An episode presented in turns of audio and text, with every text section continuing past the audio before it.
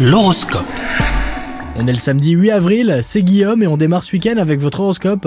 Les lions, en couple, vous flotterez littéralement. Votre vie conjugale est source de bonheur et de quiétude. Si certains de vos amis la pensent ennuyeuse, vous savez qu'il n'en est rien et cela vous convient parfaitement. Les célibataires, une probable déception égratignera votre cœur. Mais surtout, ne vous tourmentez pas, ce n'était juste pas la bonne personne. Côté professionnel, la journée sera sous le signe des félicitations si vous avez récemment finalisé un projet. Son succès vous permettra de récolter des lauriers bien mérités. La reconnaissance de votre hiérarchie pourrait même se manifester par une promotion.